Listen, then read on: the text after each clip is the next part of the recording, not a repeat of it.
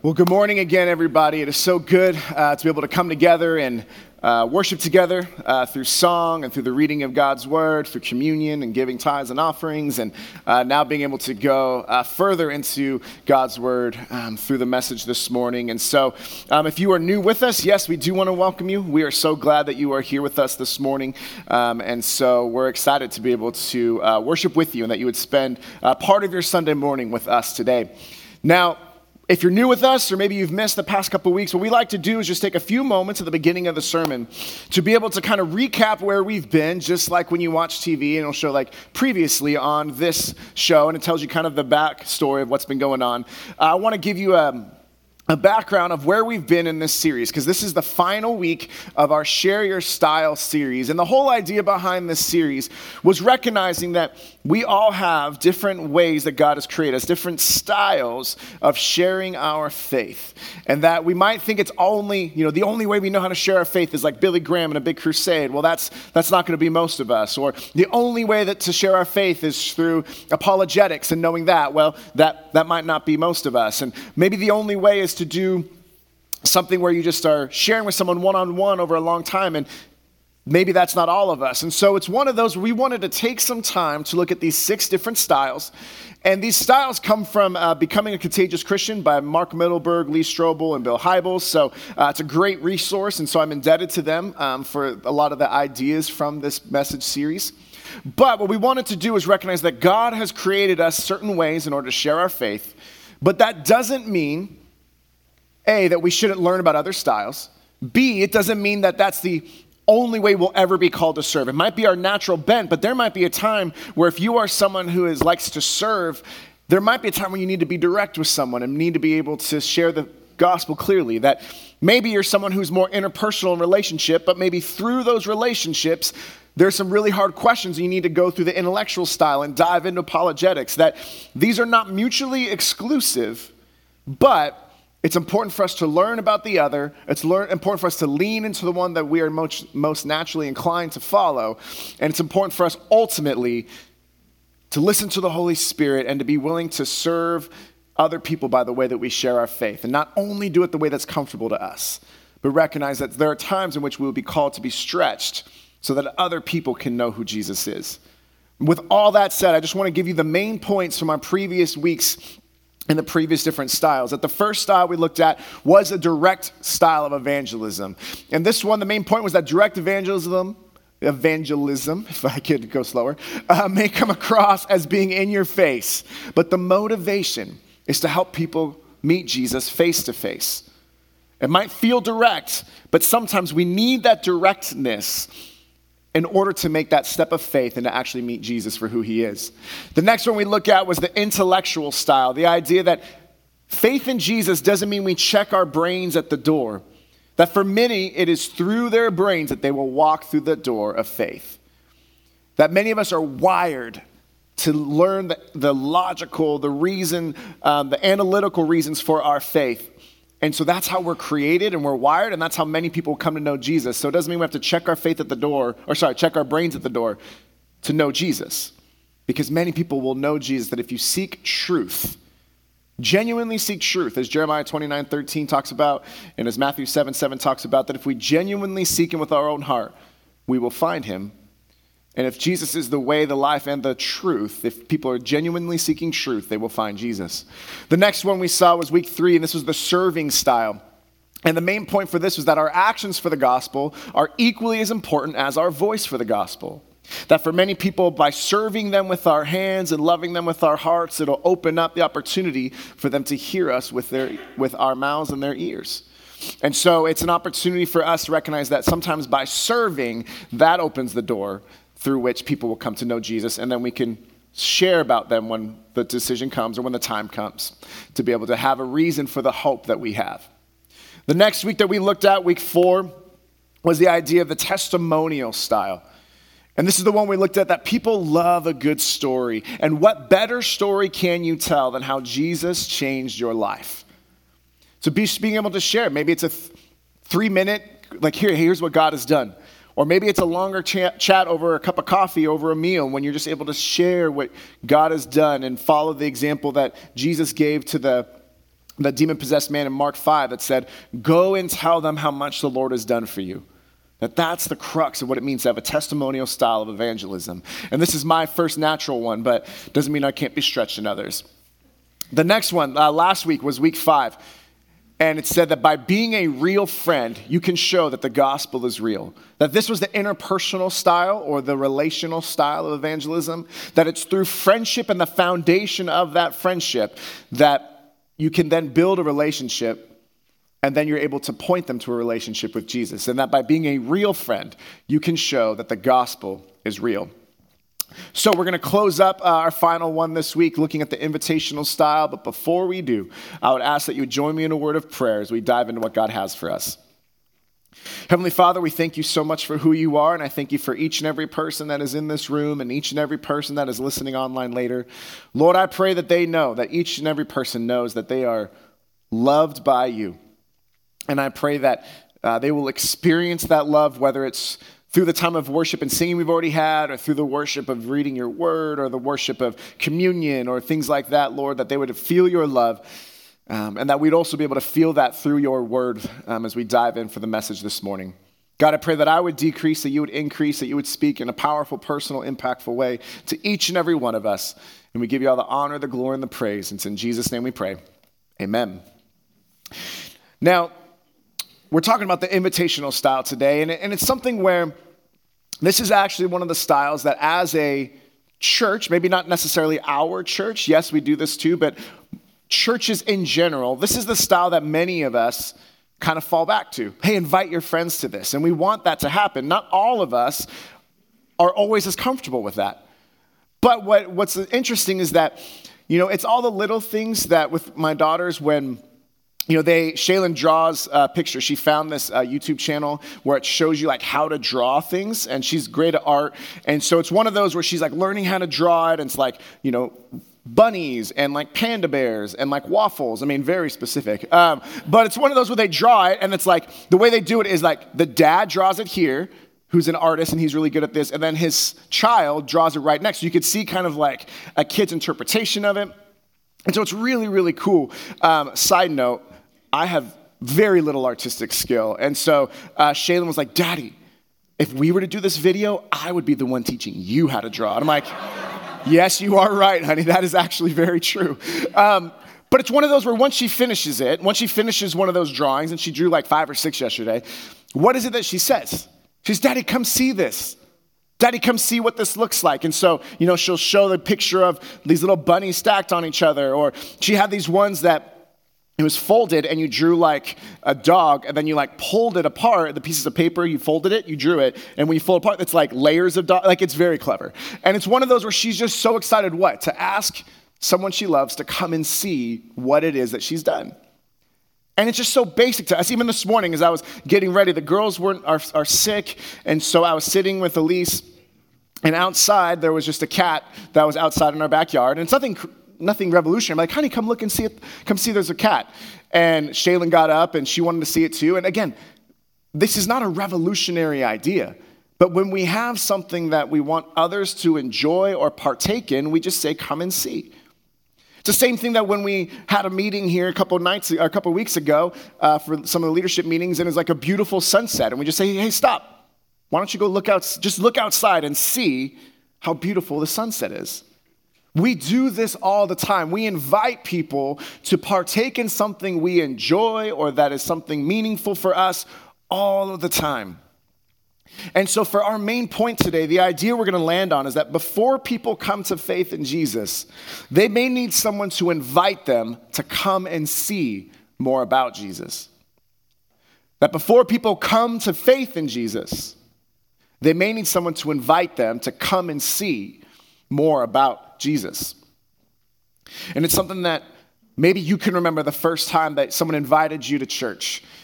Maybe you grew up in the faith, and so your parents had you go to church, and it wasn't so much an invitation as a declaration, like we're going to church today. But for others of you, maybe you didn't grow up in the church, and so you remember that time where a friend or an extended family member or another student in class or a coworker, whatever it is, invited you to church for the first time. And it's just this idea of, hey, come and see about my church. Maybe it is because we're having an Easter brunch, and that's a great way because, like Melissa said, food and Easter, I mean, yes, let's do this. Like, there are ways that we can have people come and see and invite them and to make that invitation, even when it's not always comfortable. So what we're going to do is we're going to have you turn into John chapter 4. We're going to start in verse 27. And so this is on page 1653 in the Bibles. If you're unaware, there's Bibles in front of you on the seats below and the seat rack before you. We're in 1653. If you have your own Bible with you, John chapter 4, verse 27 is where we will start off. And this is an example, a biblical example of the invitational style of evangelism. Now, when we look at John chapter 4, a lot of times when we hear that, if we've been to church for a little while, the story we always go to is the woman at the well and Jesus. And that's the first 26 verses of this passage. It's the one in which it talks about how Jesus had a conversation with the woman at the well, that the woman came in the heat of the day rather than early morning or early evening because she was ostracized and she was set apart from the people because she has a sordid past in which she's had 5 husbands and the current man she's with is not her husband. And so she was an outcast in her area in Samaria.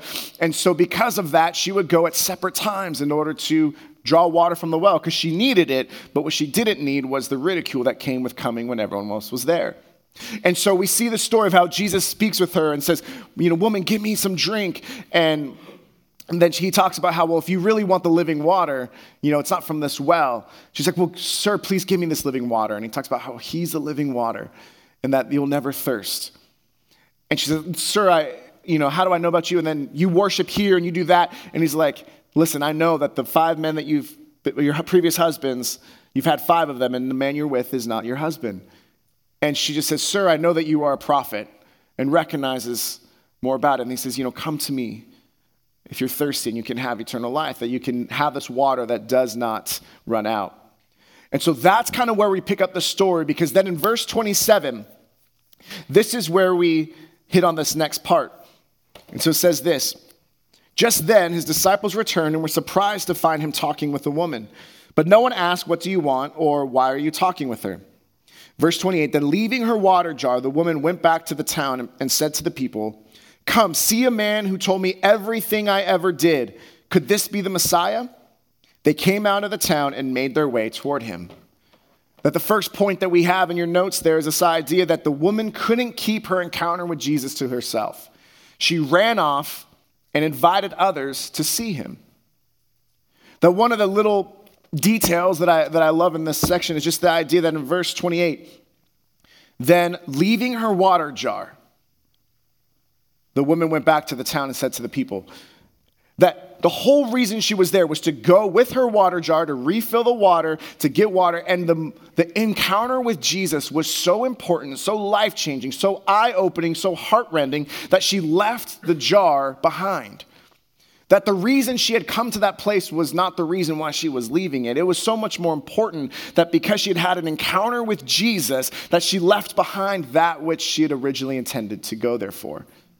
And so it was so important that she just ran off. She couldn't keep it to herself, left the water jar behind and just ran off to talk to the other people in the town. That this invitation to come and see is something that's embodied by the woman at the well, but that's not the only time we see it in the Gospels. That, for example, in John chapter 1, in verses 45 and 46, we see that Philip did something very similar with Nathanael.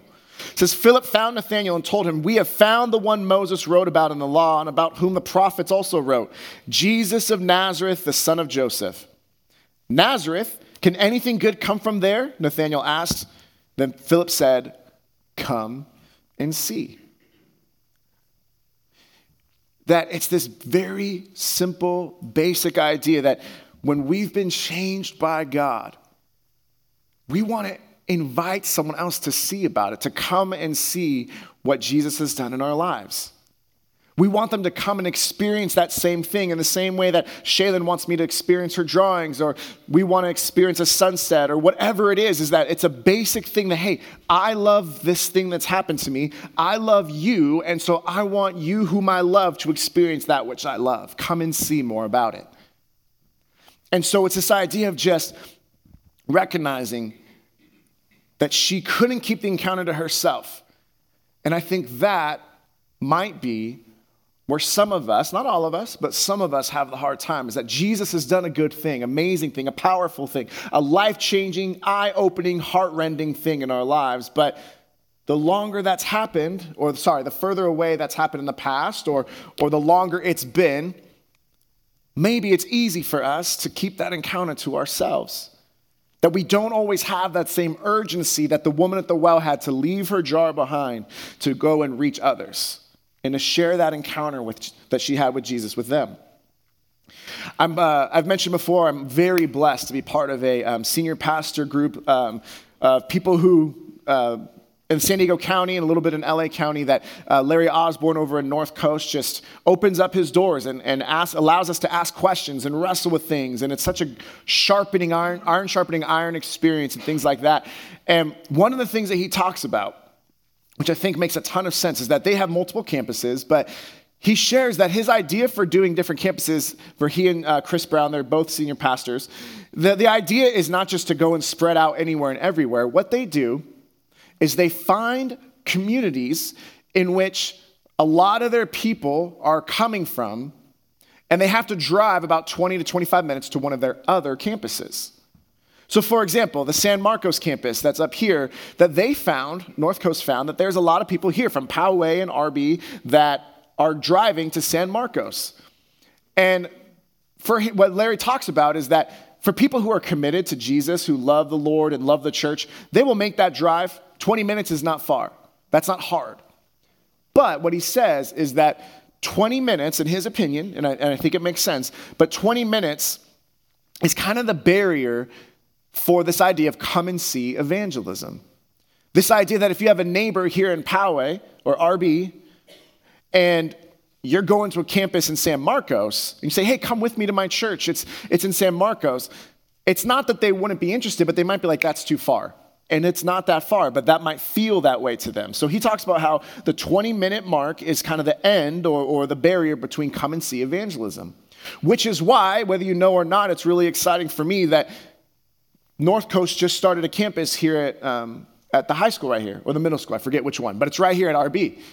And so now what they're doing intentionally is not just building campuses to build campuses, they're going to the place where people that are driving a far distance, they're going there in their neighborhood so that then those people can continue to invite their neighbors and say, hey, come and see about Jesus.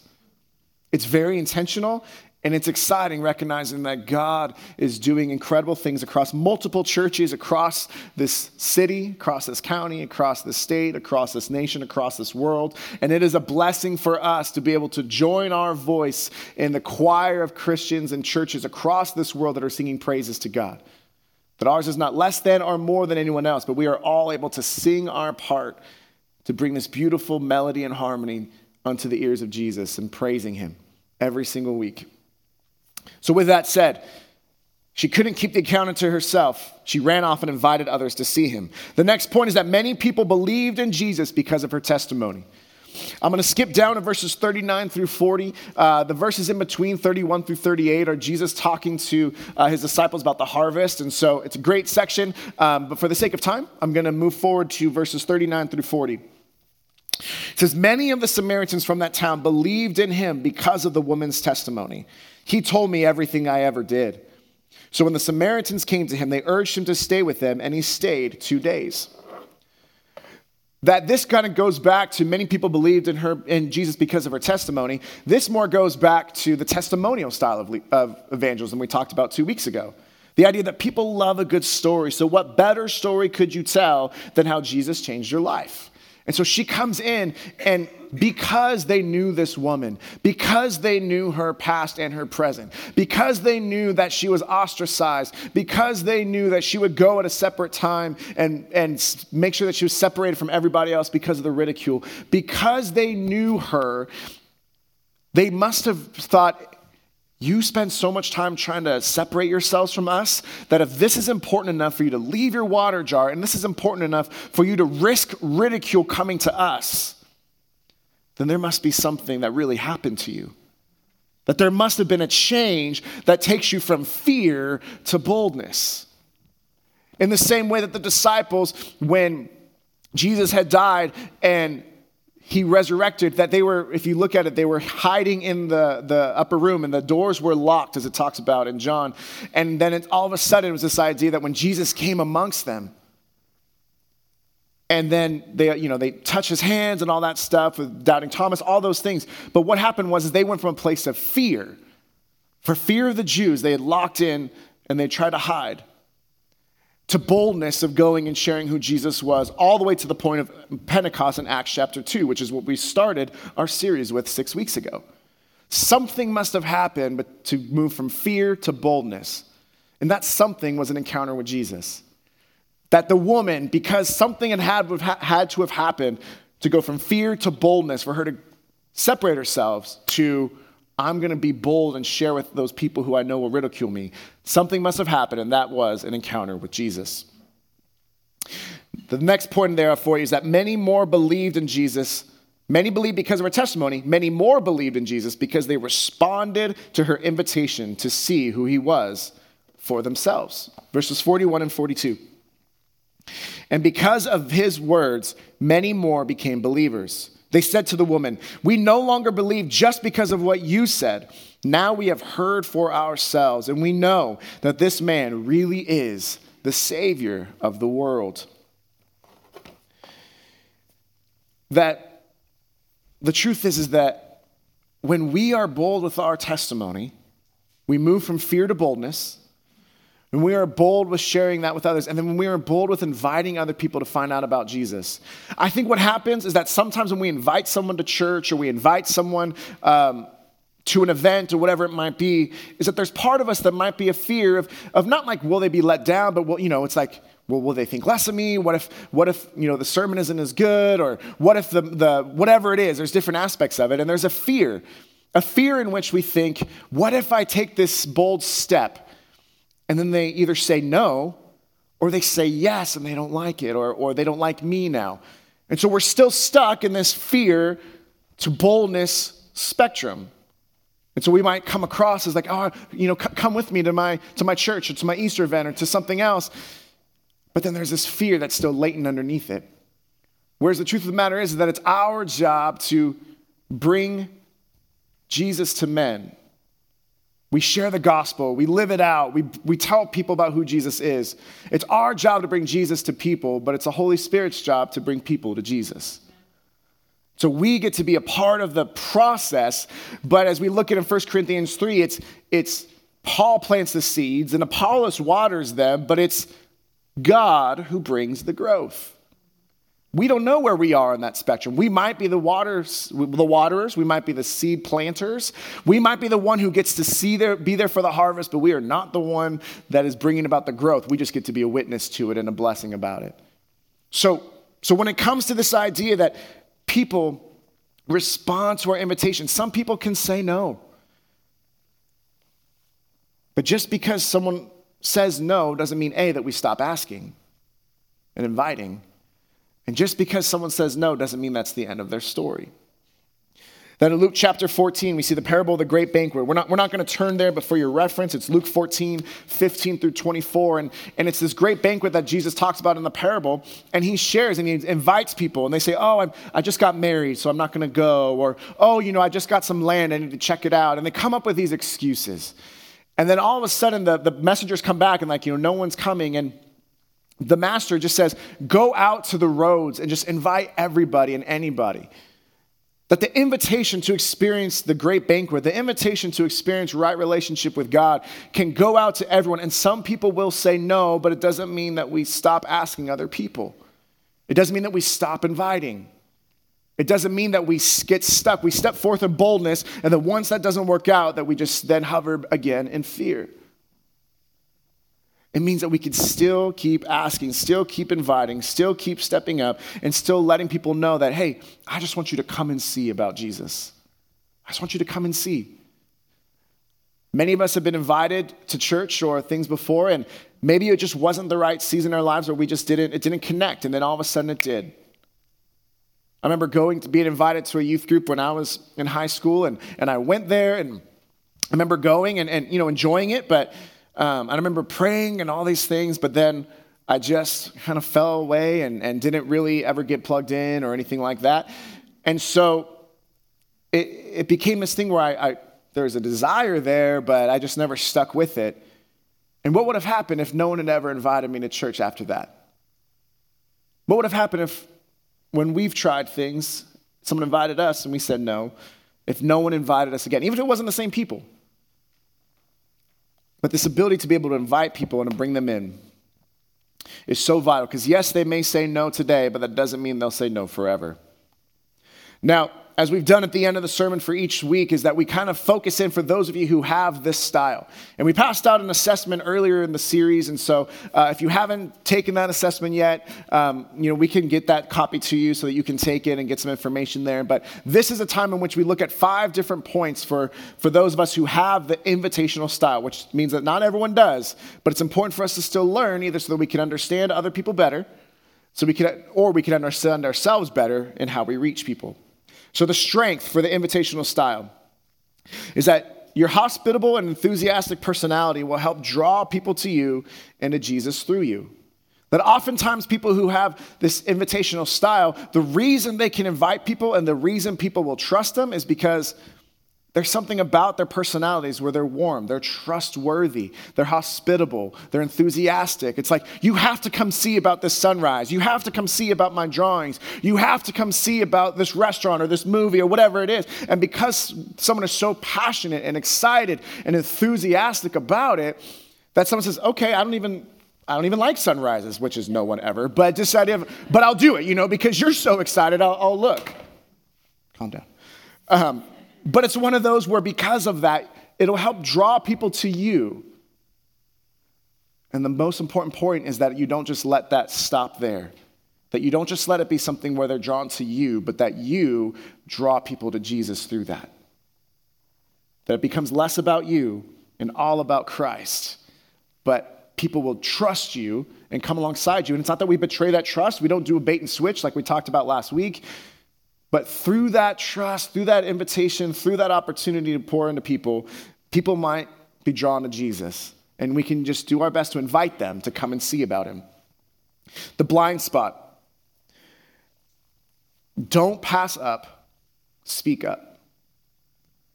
Don't pass up, speak up. What does this mean? This means that the blind spot for this type of style of evangelism is the idea that you might pass up a very obvious, clear, perhaps God-ordained opportunity to share with someone because you think, or we think with this style, that we think that we're not the experts. We don't have all the answers. We don't know how to do it. So I don't know everything, but I'm just going to bring you to the person who does, or the church that does.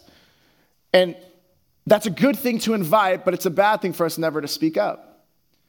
Because in order for us to invite someone and to share what God has done, they need to hear what God has done. They need to hear how he's changed our lives. And so instead of being like, as an example, hey, would you like to come to our Easter service? Well, I don't know. I came to Easter when I was younger. I don't really know. Like, why is Easter important to you? I don't know, but there's going to be food, right? Like, that isn't necessarily going to be the best way to invite them. Don't pass up a clear opportunity to share. Instead, speak up when you have those opportunities to share. Instead, it's more the idea of, oh my gosh, God has changed my life. I once was blind, but now I see. I once was lost, but now I'm found. I struggled with X, Y, Z, and God has healed me from X, Y, Z, and now I move forward. I mean, there are testimonial styles of leadership that, as we see in this passage in John 4, testimonial and invitational can work so well together. But that means that we can't pass up. We must speak up. What's a caution? A caution for this style of evangelism is just to don't get discouraged if people say no. Their no today may be a yes tomorrow. That sometimes we work up the courage again. We're afraid because we don't want to ruin the relationship, or we're not sure what to say, or we're not sure what to do. So we go from fear and we work up the courage to boldness in order to invite someone. And then when they say no, all of a sudden we just retract ourselves and say, well, then I tried. I never am going to do that again, because there's fear. But when there's fear, we look at 1 John 4:18, that perfect love drives out fear. That 2 Timothy 1:7 says that God did not give us a spirit of fear or timidity, but a spirit of power and love and self-discipline. That we aren't called to live in fear, but that we could have that power and that love and that self-discipline to share the truth with people who are far from him. And so, having someone say no to you if you invite them, it may not feel good, but ceasing to ask them anymore is much worse. We looked at a strength, a blind spot, a caution, a suggestion. The next one, put yourself in their shoes and invite them to events that will meet them where they are. What does this mean? This means that you might have a friend or family member, neighbor, coworker, fellow student, and classmate. You might have someone that they're kind of interested in just, finding out about it. But if you were to do that and you were to invite them to, like an all-night prayer night or something like that, which is a great thing, but that might be a bit of a jump. That might be like, hey, I'm in first gear and you just jump to fifth gear and that stalls me out and I don't want to keep going, right? So it's one of those where find events that might be either applicable to where they are or where they are in their faith or where they are in their stage of life. So for example, yesterday we had the exciting Easter party. And that's a great way for maybe a family wouldn't come to a church on a Sunday morning, but if a friend invites them to an Easter party on a Saturday morning, they might be more apt to come, which might open the door for them to attend on a Sunday at some point. That on Friday, we had the PCC Mom Life event, or we've had the SALT prayer the SALT group on Tuesday mornings, or prayer night. Like there's other ways in which we might invite people to something smaller to open the door. That maybe someone goes to PCC Mom Life, finds a community, and maybe they don't even attend the church, but they say, hey, through this community, I'm more open to Jesus, and then I'll maybe go to church. That maybe it's the men's roundtable on Saturday mornings. Maybe it's kids' praise, and the kids may not want to go, parents may not want their kids to go to a church, but maybe if they're in a play and the kids love to sing and dance and recite lines, that's an open door. So again, it's this idea of finding events, finding opportunities that will meet people where they are. Put yourself in their shoes, and if they don't know Jesus yet, they probably won't want to go to an all-night prayer night. They'll probably want to find a way in which it's an easy first step. It's easy first gear. Let us not take them from first to fifth right away. And then lastly, encouragement. You may not feel equipped. Remember we talked about earlier this idea of, only the professionals. I'm going to invite someone. Why? What has Jesus done in your life? I don't know, but come to Easter. You may not feel equipped to close the deal, but you are absolutely equipped to open their eyes. That you might not feel available to say, I don't know all the right words, or what if I pray the sinner's prayer with them and I get the words wrong, or what if I don't know how to handle their questions, and so I feel like I have to take them to a professional. Here's the thing. The idea that only a few chosen people that, get paid to be on a church staff or certain pastors, the idea that, for example, me being the only one that can reach people in your lives is a faulty one. Because you have relationships with people that I will never have. Your family members, your children, your parents, your siblings, your coworkers, your classmates, your neighbors. I don't live everywhere you live. I don't work everywhere you work. I'm obviously not in all of your families. So you have an opportunity to reach people that I never will. And yes, part of that will be inviting them to church, because church is a vital part of walking with Jesus. Because community is a vital part of walking with Jesus, but they need to hear it from you. That you may not feel equipped to close the deal, but you can absolutely open their eyes. Open their eyes to the change in your life by sharing your testimony. Open their minds by dialoguing through the apologetics and things like that. Open up their hearts to recognizing the story of how God has changed your life. You can open up their eyes. And so you might be the person who plants the seed. You might be the one that invites them, and that plants the seed that then you get to see the fruit of later on. And that is a holy part of the process of bringing people to Jesus. That some plant the seeds, some water them, but God brings about the growth. And so as we close, I've shared the story a little while ago, but It's the story of Steph, my wife, when she was working at a dental office. And it's this idea of when she invited a woman to come to Trunk or Treat, which at our time was a large church event where the huge parking lot had different trunks. And you've heard of this. And so it's during Halloween. And so instead of trick or treat, trunk or treat, play on words, very clever. And it's one of those where you invite them to that. And so her family came to that. But when we would invite them to Easter or we invite them to church, she just said no, and she politely declined. And then I shared with you how last year this woman sent a message to Steph saying that, you know, you invited me to so many different things and I said no, but I just want you to know that how you lived and your invitations helped me to come to know Jesus, and now I'm walking with him. And so Steph didn't close the deal. She wasn't the one there that when the growth happened, she got to harvest it, but she helped plant the seeds. That she invited her to an event that would seem applicable to her family, trunk or treat. And yes, invited her to services as well, but she politely declined. But again, the no today is not a no forever. The no today could be a yes tomorrow. And so just this idea of not hovering in fear and not making it this thing where it's like, oh my gosh, I don't know if I can do this. Instead, man, recognize that perfect love drives out fear. Recognize that we don't have a spirit of fear, but of power, love, and self-discipline. Recognize that we have an opportunity to share with people what God has done in our lives. And when we love someone and we love what God has done in our lives and we love other people, we want those whom we love to experience that which we love. And it may be easier to invite someone to come see a cat outside of a window, to come see a drawing, to come see a sunset. But it's eternal to invite them to come and see more about Jesus. That before people come to faith in Jesus, they may need someone to invite them to come and see more about him. Father, we thank you so much for who you are, and we thank you that you are here in this place. I thank you for each and every person that is here, God. And I know that some people might be invited here today, and maybe they don't even know where they are with you yet in their relationship. And so here they are coming and listening to a sermon about inviting other people. And that might feel a little off to them, Lord, but we know that you know that this is a week that they're supposed to be here. So God, I pray that they would hear the love that you have for people. I pray that they would hear the love that you have for them. I pray for us, Lord, that when it comes to this idea of sharing our faith, that inviting people, that we would be able to not hover in fear, but to be able to be bold and invite them.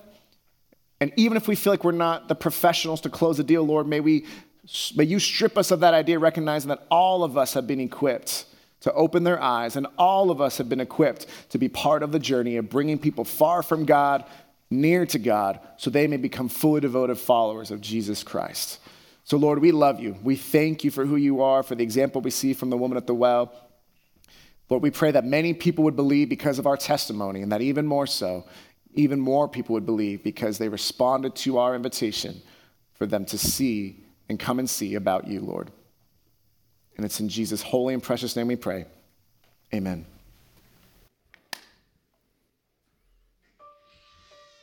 So we've been spending the past 6 weeks going through the Share Your Style series, and we very intentionally chose this series to be right before Easter. That we're talking intentionally about invitational style today, right before Easter. Because the truth of the matter is that we've decided to follow Jesus. There's no turning back. And part of that, a very strong part of that, involves sharing our faith with those around us. By being such lights to people in a dark world that we would shine like stars in a crooked and depraved generation. That people would see our good deeds and give our Heavenly Father glory and praise. That we wouldn't get glory, but that we would give the glory to God. And so for us, whatever style of evangelism you have, whatever that looks like, I'm going to ask that you would just be prayerfully considering who it might be that God might be asking you to invite this week to Easter. Yes, it's not the be-all, end-all, but you can help open their eyes. May not be the be-all, end-all. You could share the reason for your faith. And so inviting them to Easter might be a great step, especially on the heels of the sermon we're talking about this morning. So I pray that as you go this morning, that you don't hover in fear, that you step forth in boldness, that you speak the truth in love, and that whatever style of evangelism you have, that you are sharing that, not just this week, not just this week, but all 51 other weeks of the year in which people far from God need to learn more about the love that Jesus has for them so that they can have a right relationship with him, so that Good Friday is no longer the end of their story, but that Easter Sunday is coming and everything changes with the resurrection. Thank you all so much for coming this morning. We cannot wait to see you. Good Friday service is at 7 o'clock this coming Friday, and Easter service is at 9 and 10:30 with the Easter brunch at 10 a.m. Thank you all so much for coming. God bless you all. Have a great week.